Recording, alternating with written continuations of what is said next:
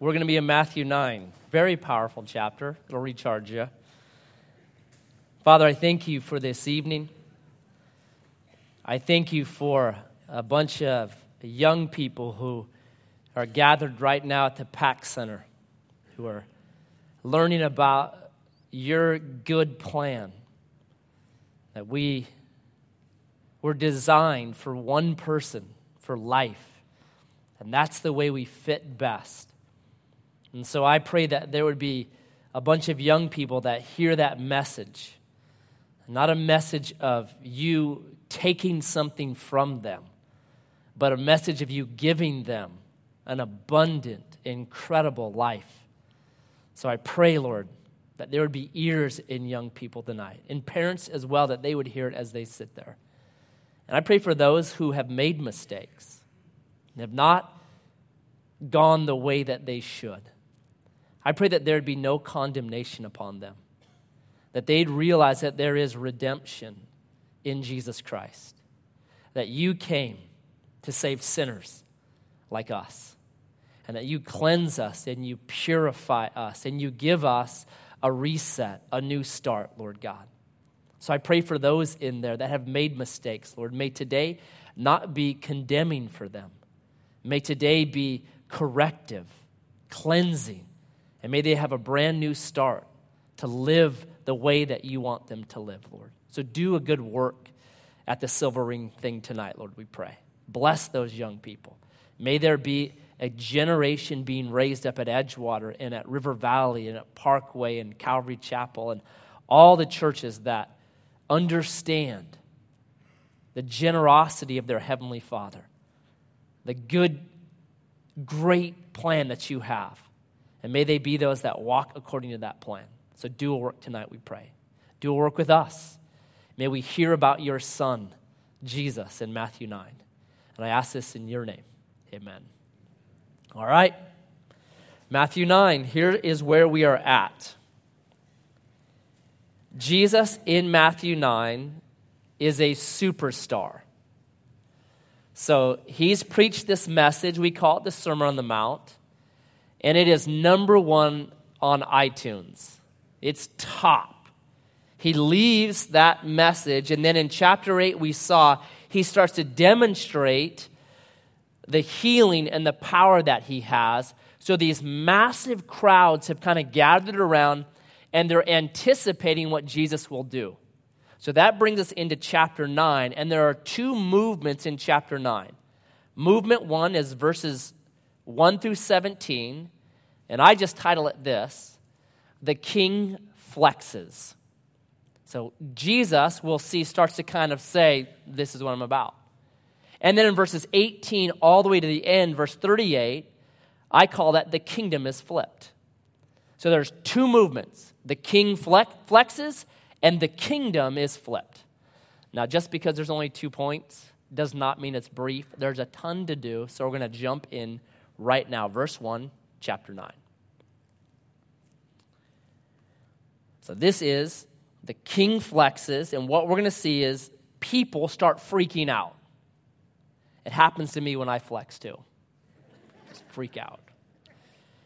Jesus is not going to conform to what these people expected, and because he does not conform, some of them get pretty nasty with him.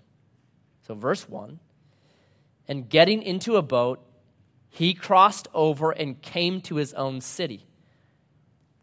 And behold, some people brought to him a paralytic lying on a bed. And Jesus saw their faith, and he said to the paralytic, Take heart, my son, your sins are forgiven. What's the problem there? The dude's legs, right? So, Jesus, this guy comes in, obviously, he cannot walk. He's carried in by his four buddies on his bed, set down. Jesus looks at him and says, Your sins are forgiven. I think that guy would be like, What? Really? It'd be like being on the Titanic and saying, I think there's a leak. I want you to notice a couple things that are real important, though. Number one, it says, I love this. Jesus saw their faith. How do you see faith? You can say it.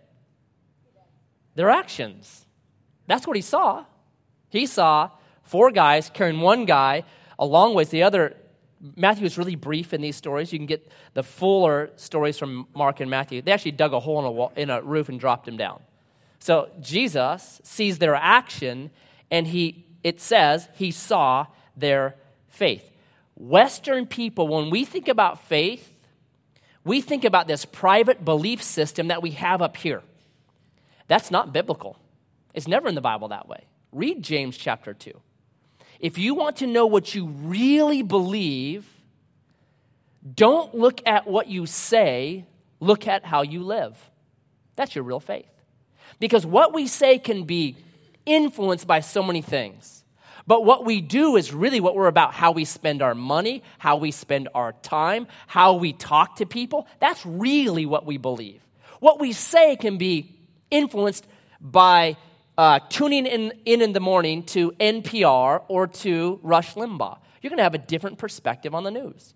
It can be uh, changed by, by having Dutch bros or not having Dutch bros. Those things just affect us. But if you really want to know what you believe, look at your actions. That's what it's all about. So faith is not arranging some ideas in your head about Jesus, that's just part of it. Faith is, James chapter 2, how you walk that out. That's what you really believe. So Jesus looks down he saw their faith. Notice it's plural. The faith that we've been called to over and over the Bible, 120 times in the New Testament, says one another. That this thing is not a private matter. I tell young people this all the time. I don't have to be a prophet to know what you will be in one year. I just look at your friends. The community that you gather around you, they're either going to propel you into the faith or they're going to pull you out of the faith, depending on who you hang out with. So, Jesus here, he saw their faith. And then he says this Take heart, my son. Your sins are forgiven. Why does he do that? Dude's a paralytic. Why does he say your sins are forgiven? Here's what I think. If you look at John chapter 9, you see the culture that this man grew up in. In John 9, Jesus and his disciples, at this point, the disciples have been with Jesus about two years. So they're not new to this thing that Jesus is doing. But they're with Jesus. They walk by this guy, and he was born blind. And the disciples see the guy that's born blind, and what do they say? Jesus, would you please heal this guy and have pity on him? How, can we help him out? Can we give him some money? Can we take a collection and, and help this brother out? Did they say that? No. What did they say? Who sinned? this guy or his parents? Because that was the prevailing culture at that time that if you were sick, if you were blind, if you were a cripple, that you were a sinner. And so this man, for his whole life, he had been viewed as this broken, good for nothing dude. You blew it, you get what you deserve. Now, what story are the people at this time ignoring in the Old Testament? The entire book of Job, right? Job continually says, I didn't do anything wrong. And God at the end says, Job didn't do anything wrong. They're ignoring that. You know what? Sometimes we just live in a fallen world and bad things happen. They ignore that. So I believe Jesus is hitting on the biggest problem this man had. Oh, my whole life I've been viewed as this broken, worthless piece of trash. Thank you. Thank you. So then, verse 3 Behold, some of the scribes said to themselves, This man is blaspheming. But Jesus knowing their thoughts, I have that underlined in my Bible. How freaky would it be to be around Jesus? You know? I mean, whatever thought comes in your mind, he's like, Really, Matt? I mean, right now you're going to think that? Cannot believe you. I'd just be like quoting Psalm 23 over and over and over in my mind. Just that's it, that's it. Lord is my shepherd, I shall not want. So they know exactly, Jesus knows exactly what they're thinking. So he looks at him and he says this Why do you think evil in your hearts? For which is easier to say, Your sins are forgiven, or to say, Rise and walk. But that you may know that the Son of Man has authority on earth to forgive sins. He then said to the paralytic, Rise, take up your bed, and go home. And he rose and went home. When the crowd saw it, they were afraid and they glorified God who had given such authority to men. All right? So, who freaks out in this story? In my Bible, they're called the scribes. When you see the scribes, here's what they are they are the Bible geeks.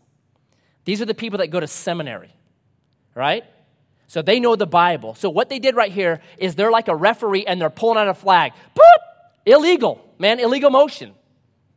Penalty, pass interference. You cannot do that. Now, why would they say that? Simple. They knew their Bible. In the Old Testament, God had given them a system, 1,400 years old, that if you sinned, here's how you were forgiven.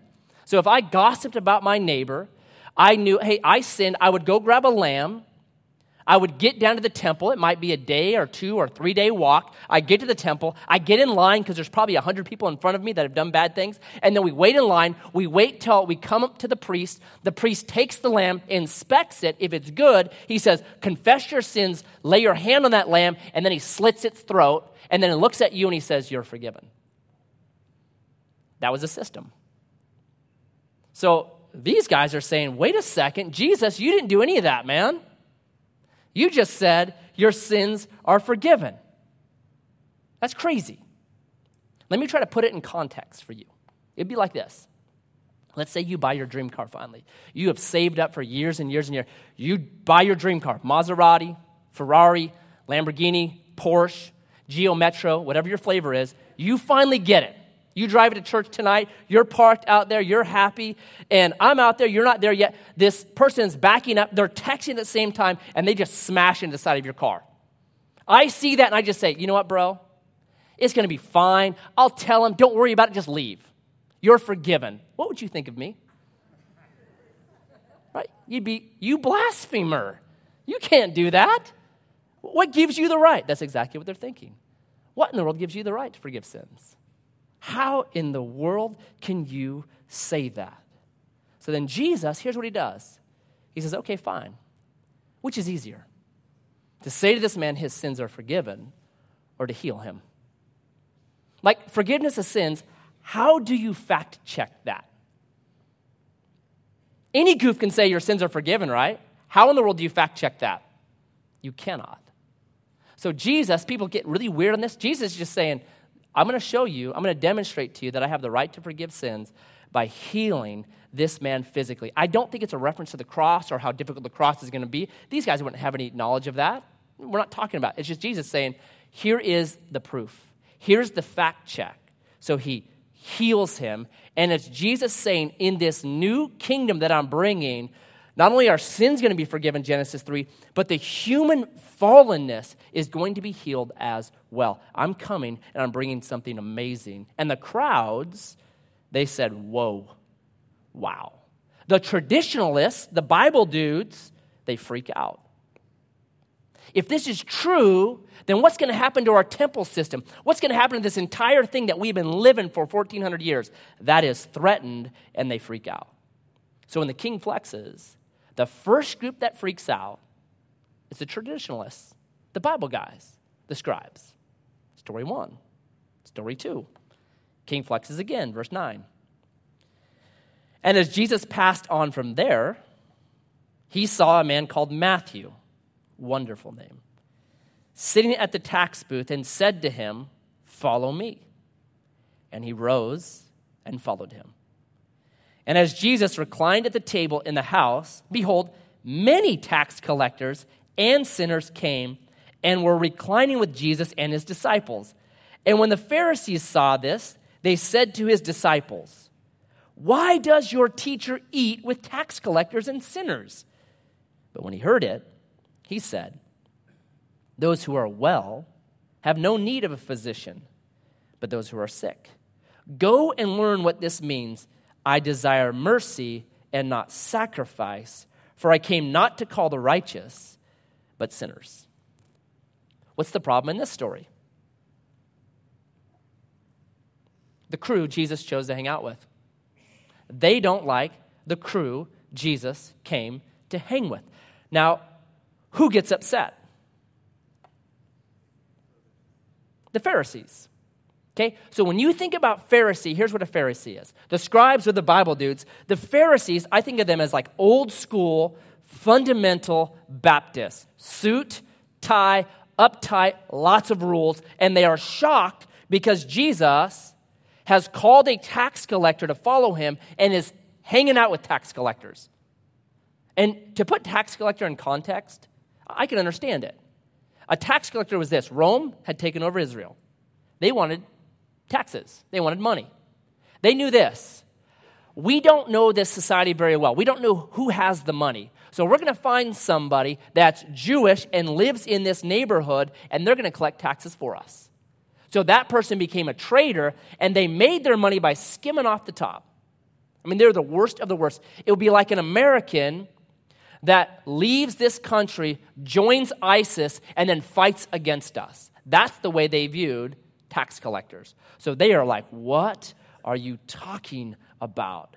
Even worse than that, the only tax that Rome would accept was their coins. On the front of the coin, it had a picture of Caesar, which to them broke the first commandment, making a graven image. And on the back of that coin, it showed a Roman soldier stepping on a Jewish man. It was reminding them, we own you. That's how they had to pay their taxes. So it's just a totally insulting, hard thing. And Jesus then, he even goes worse. He eats with them. Now, today, we don't have that big of a stigma with eating with people. But back in this day, the way you ate was this there was a big, giant piece of bread, lots of little bowls, and you would literally be tearing off chunks of bread, and you would dip them into the bowl, and then you would eat it, and it was no problem to double dip. So you were intimate with each other. You shared germs. Got some MRSA, had like some of that. Zika, let's, t- let's take a little bit of that. It was just this, it was really you're saying, we're all one. We share the same thing. So Jesus, in a sense, is saying, I'm one with these people. So they are ticked off. And what do they do? Who do they complain to? Jesus? No. They complain to his disciples. And when Jesus heard it, I love that. It's funny when maybe someone has something against you, very often they won't come to you. Who do they come to? Your friends. Is that the right way to do things? No way. It's Matthew 18. Totally wrong. So there's this like crazy thing that people are like all mad about, you know, something you've said or some Bible verse or some way you've interpreted something, and then they talk to other people disobeying the Bible they know. It's just one of those fascinating things. Pharisees do the same thing. Instead of talking to Jesus, they go behind his back. And Jesus hears it, and this is what he says Those who are well have no need of a physician, but those who are sick. Go and learn what this means. And he quotes Hosea 6 6. I desire mercy and not sacrifice, for I came not to call the righteous, but sinners. What Jesus says here is real simple I'm going to be king of the sick, I'm going to be king of the tax collector, I'm going to be king of the used car salesman, I'm going to be king of the prostitute. That's what I'm looking for. I'm not looking for righteous people. I'm looking for broken, sick people. And then he says this to them You need to learn something the difference between mercy and sacrifice. What is sacrifice? Sacrifice was a system by which you could make yourself presentable to God. If I do these things, if I do it prescribed way, then God accepts me. Jesus is saying, I'm reversing that thing. No longer will it be your sacrifice that makes you acceptable. It's going to be mercy that makes you acceptable. No longer is it, hey, I attended church, God owes me. Hey, I gave some money. Hey, I served here, God owes me. There's none of that. It's you are accepted on a whole different level. So Jesus is saying, you guys do this to people. You wait for them to change, to get healthy, to stop their bad stuff before you accept them. What Jesus says is, I will call them sick sinners tax collectors sitting at their booth. I'm going to call them as sick, and then they're going to come to me, and there's one condition I put on them. And the one condition Jesus puts on those that he calls follow me. Not clean up your act, not get things together, just follow me. Get in line and follow me. I call this little statement right here um, Jesus does not want mullet members. Do you guys know what a mullet is? I had a mullet when I was in high school. They were awesome back then. So, you know what a mullet is? Everybody know what a mullet is? Okay, a mullet is that hairstyle that's really nice in the front. And then, remember Billy Ray Cyrus? In his heyday, he rocked the mullet.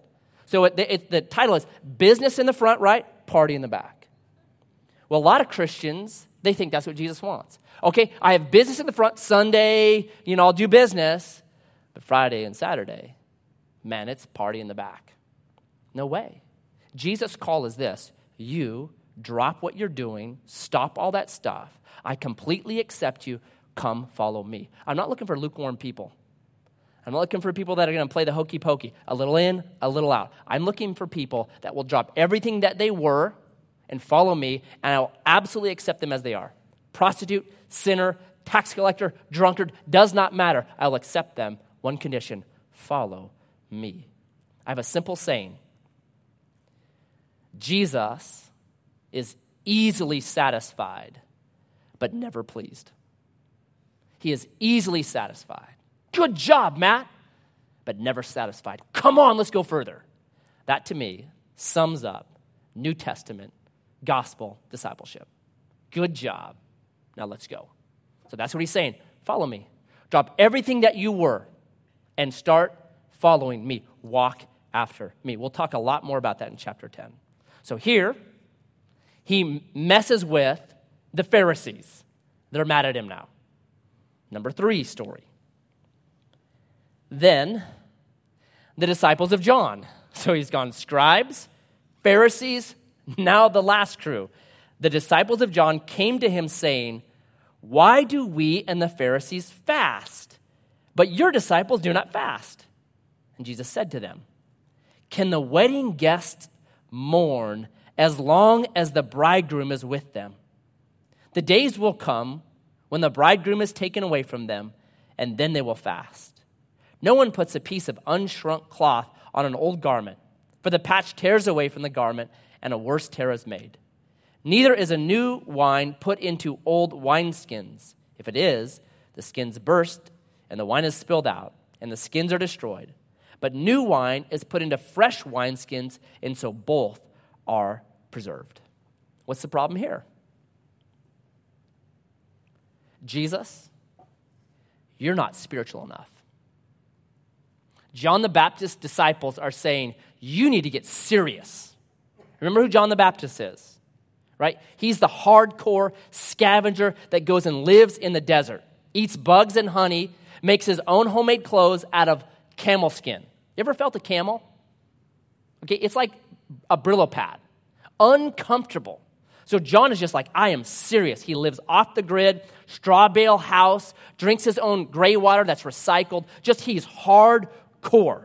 So he looks at, and his disciples look at Jesus and their boys, and they're like, Bro, you guys are soft. I mean, look what you're doing. You're reclining, right? Verse 10. You're reclining and partying. Are you kidding me? Spiritual people don't recline. We get out there and we protest. We protest whatever we can. GMOs, Easter Bunny. Look at all the money you're wasting at that party. You should have saved that money up and given it to a good cause. Given it to Bernie Sanders or something. Come on. What is wrong with you? You are soft. That's what they're saying. So these guys got their identification from being duty bound, devoted people and they look at Jesus and his disciples enjoying themselves and they get mad. Are you kidding me? You guys can't have fun. Look what Jesus' answer is. He says, Can the wedding guests mourn as long as the bridegroom is with him? What is he saying? I'm king of the party. Are you kidding me? For them not to be enjoying themselves right now would be a sin. If someone goes to a wedding feast and there's all this good food, and they're like, no, no, no, I'm fasting right now. But you're sinning right there. That is a terrible witness. No, you go there, you enjoy, you dance if you can dance, you just have a great time. Why? Because you're saying, thank you for inviting me. So Jesus is saying it would be wrong for these guys right now. It would be sin for them to stop because the party's here. We're having a good time. And then he gives this analogy of these wineskins or a tear in your favorite jeans that if you patch it incorrectly or fill it wrong, it bursts. Now, Sometimes you read things in the Bible, and honestly, they don't translate anymore, do they? Has anyone ever seen a wineskin? Okay, one person. I'm telling you that, like, when I was a kid, we drank out of those Bota bags. Remember those? They were kind of like a wineskin. If someone brought those back, hipsters would love them. Like, you'd sell a million of them. I'll take 10%.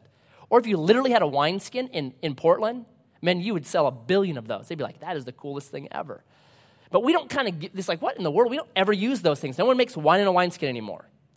So here's my best analogy Have you ever had an old computer that you've tried to update to like new software, like Windows 10, and then you try to actually use it? What happens?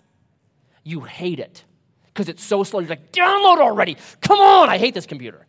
That's the same idea. If you want new software, you gotta have a new computer. They go hand in hand. So, what Jesus is saying is this there's this new kingdom coming, and it's gonna be filled with a new kind of people, a different kind of people. All right? So, the king is flexing here. And really, what he says is this story number one, I'm the God who forgives. Story number two, I'm the doctor who heals. In story number three, I'm the groom who parties. Those are the three things. And it upsets some people. John the Baptist type, ugh. Pharisee type, ugh. Scribe type, yuck. The ascetics say, Jesus, you're not serious enough. The traditionalists say, Jesus, you're, you're ridding yourselves of all these very important traditions. And the Pharisees were saying, Jesus, come on. You're hanging out with the wrong kind of people. You can't do that. All right? So he's got everybody riled up. And now he starts, rile number two. Here's the kingdom. I'm flipping it upside down. Verse 18. While he was saying these things to them, behold, a ruler came in and knelt before him, saying, My daughter has just died.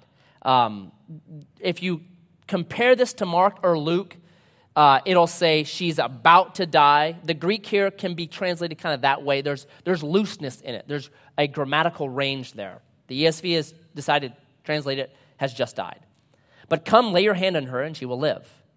And Jesus rose and followed him with his disciples. And behold, a woman who had been suffering from a discharge of blood for 12 years came up behind him and touched the fringe of his garment. For she said to herself, If I only touch his garment, I will be made well.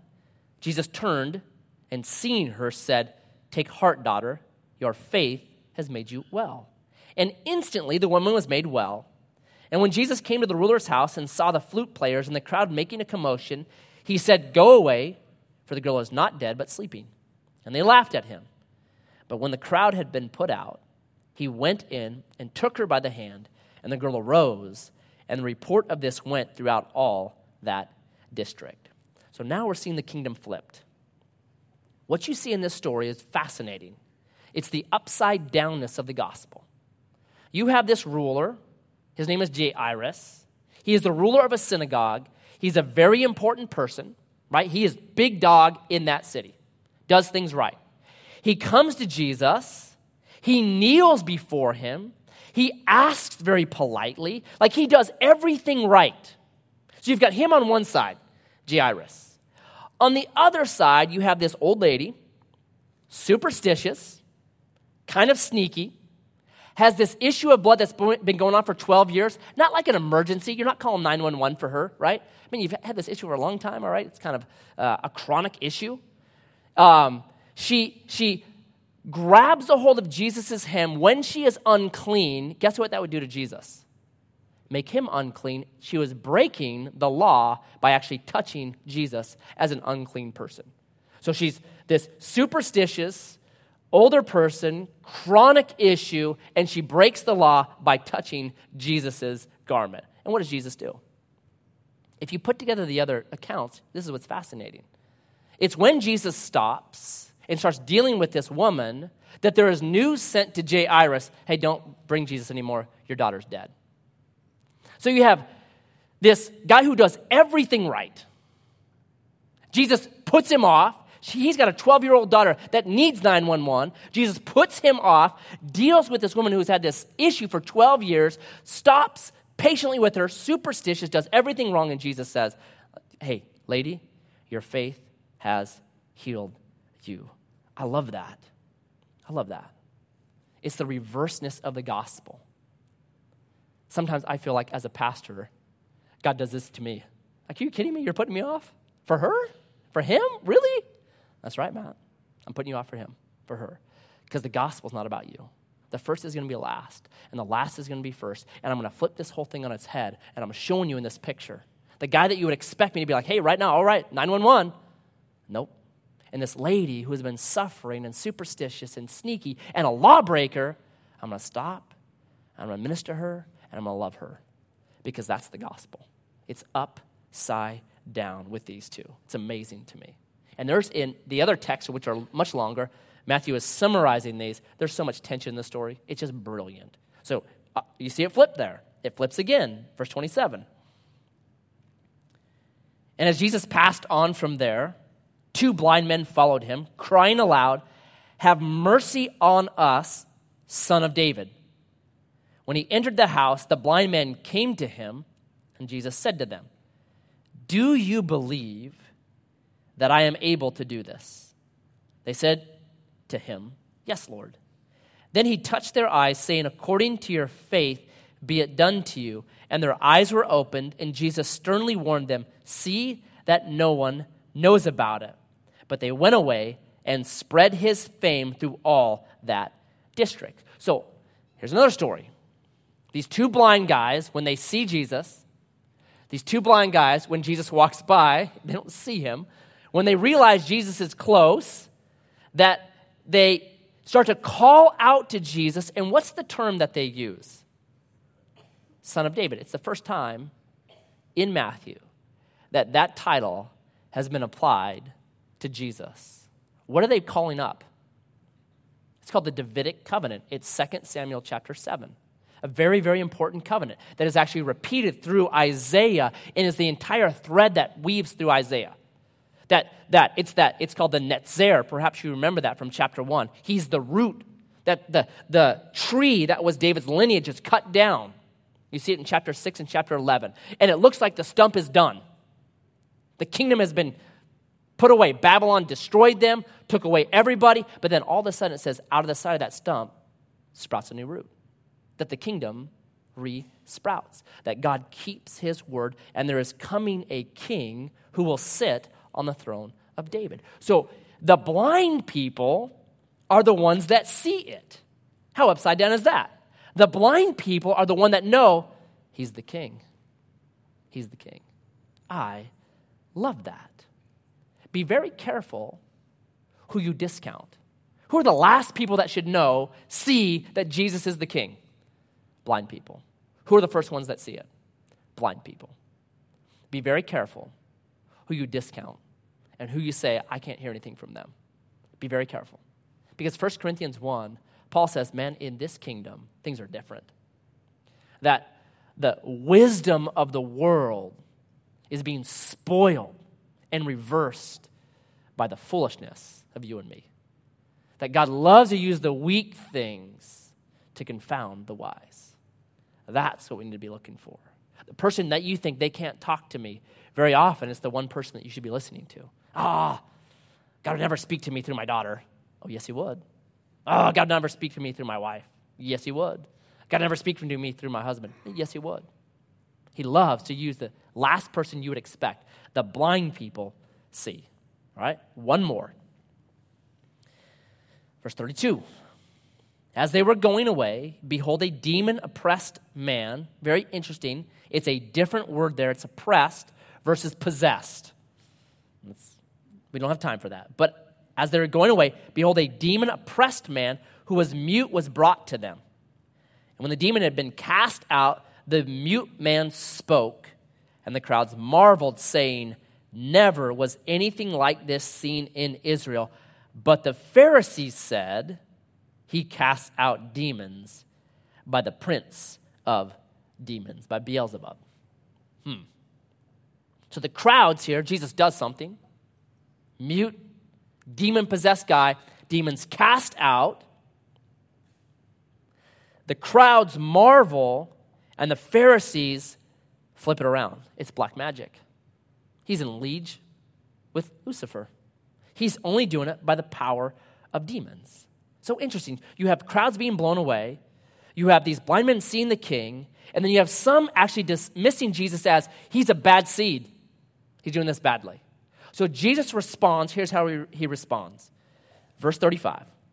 And Jesus went throughout all the cities and villages, teaching in their synagogues and proclaiming the gospel of the kingdom and healing every disease and every affliction.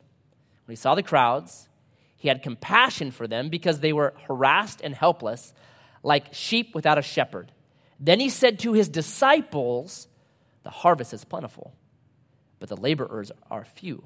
Therefore, pray earnestly to the Lord of the harvest to send out laborers into his harvest. Here's how he ends. You have verse 35. To me, verse 35 is a day in the life of Jesus. So Matthew is saying, this is what Jesus just did. This, this is, if you were to look at his journal, if you would, and see what his day looked like, it would be preaching the gospel, teaching, and healing people. That's just a day in the life of Jesus. And then when he's out and he sees everyone just kind of scattered and helpless, he has compassion on them. And then he looks at his disciples and he says this to them Hey, boys, hey, boys, here's a mission. I want to call you into this mission with me. I want to call you into partnershiping in this thing. And we'll get to chapter 10. That's exactly what all chapter 10 is. He sends out his boys on mission. Boys, partner with me. Look at all this work that needs to be done. Let's get after it. That's chapter 9. So here's my question before we go. As you look at this chapter, you have to ask yourself what's the key to the mission? What's the key to living like Jesus? What's the key to being in his kingdom? I think there is one key that's repeated three times so that we don't lose it. Verse 2 And Jesus saw their faith. Verse 22 And Jesus turned, seeing her, said, Take heart, daughter, your faith has made you well. Verse 27, verse 29. And he touched their eyes, saying, According to your faith, be it done to you. So the question then is what is the faith that Jesus is looking at here? What is it? I think you see the negative of it in the Pharisees and the scribes and John the Baptist's disciples. What's their issue with Jesus? They wanted Jesus to fit in this nice little box that they were comfortable with, right? We want you to do things the way that it's always been done either traditional stuff, seriousness, or hanging out with just the right kind of people, wearing the right kind of clothes, doing the right kind of stuff, right? So they had a box for Jesus, and they said, Jesus, we want you to stay in that box, and we're really close minded to you doing anything outside of that box. We want you to comfort us and keep telling us that we're right. And if you'll comfort us and keep telling us that we're right, man, we're good with you. Pharisees, you guys are good, man. Hanging out with the right people. Scribes, you are right, man. The traditions are real important. John the Baptist, yeah, we got to be serious, man. We got to get down to fasting. That's right. So if Jesus would have comforted them in their box, then it'd be like, hey, cool, we like Jesus. But he didn't. He didn't do that. Instead, the blind, the lame, the lady with the issue of blood, here's what they had they were open to the possibility that Jesus could be more. And when they were open to the possibility that Jesus just might be more than their little box, he blew their minds. Wow. I'm amazed. What we will see as we go forward in Matthew, it'll become more and more apparent, is this Jesus will work with people right where they're at. So when we talk about faith, sometimes we think, man, I got to muster up more faith. And faith almost becomes like this, this currency. If I just had more currency, I could buy more things from Jesus. That's not the faith of the book of Matthew. It's not the faith of the Bible. It's very different than that. The faith you see very clearly described in chapter 9 is this, this idea that, you know what? This guy's the king. You know what? This guy can do more than I can imagine. It's not building up something, It was just coming to Jesus and be like, I'm open to the possibility that you could make me see. I'm open to the possibility that you could heal me from this disease. I'm open to the possibility that I could stand up and walk. I'm open to that. There, uh, while the other three are closed minded, it's a comparison in this chapter. All right? So, what we're going to see is Jesus meets us where we're at. I think it's like this. Here's the best illustration I could come up with. I have a two year old son, Myron. Uh, he is fun, but he's two. So, a couple days ago, he says this to me. I, I'm, I'm headed out somewhere in my truck. He loves to drive in the truck. He's like, Dad, I want to go with you. I want to go with you. I said, Okay, great, son. Let's get your shoes on. Get his shoes on. Get a little coat on. It was cold. Head out to my truck. I open the door, and there's a car seat in there. So I'm like, All right, bud, I'm going to put you in your car seat. No! I, I don't want to go in the car seat. Not in the car seat. I said, Bud, do you want to go with me? Do you want to ride that? Yeah, yeah, I want to ride with you, Dad. Okay, bud, then I'm going to put you in the car seat. No, I don't want that car seat. I don't want to be in that car seat. No, I don't want the car seat. Uh, bud, let, let's, let's get back. It's real simple.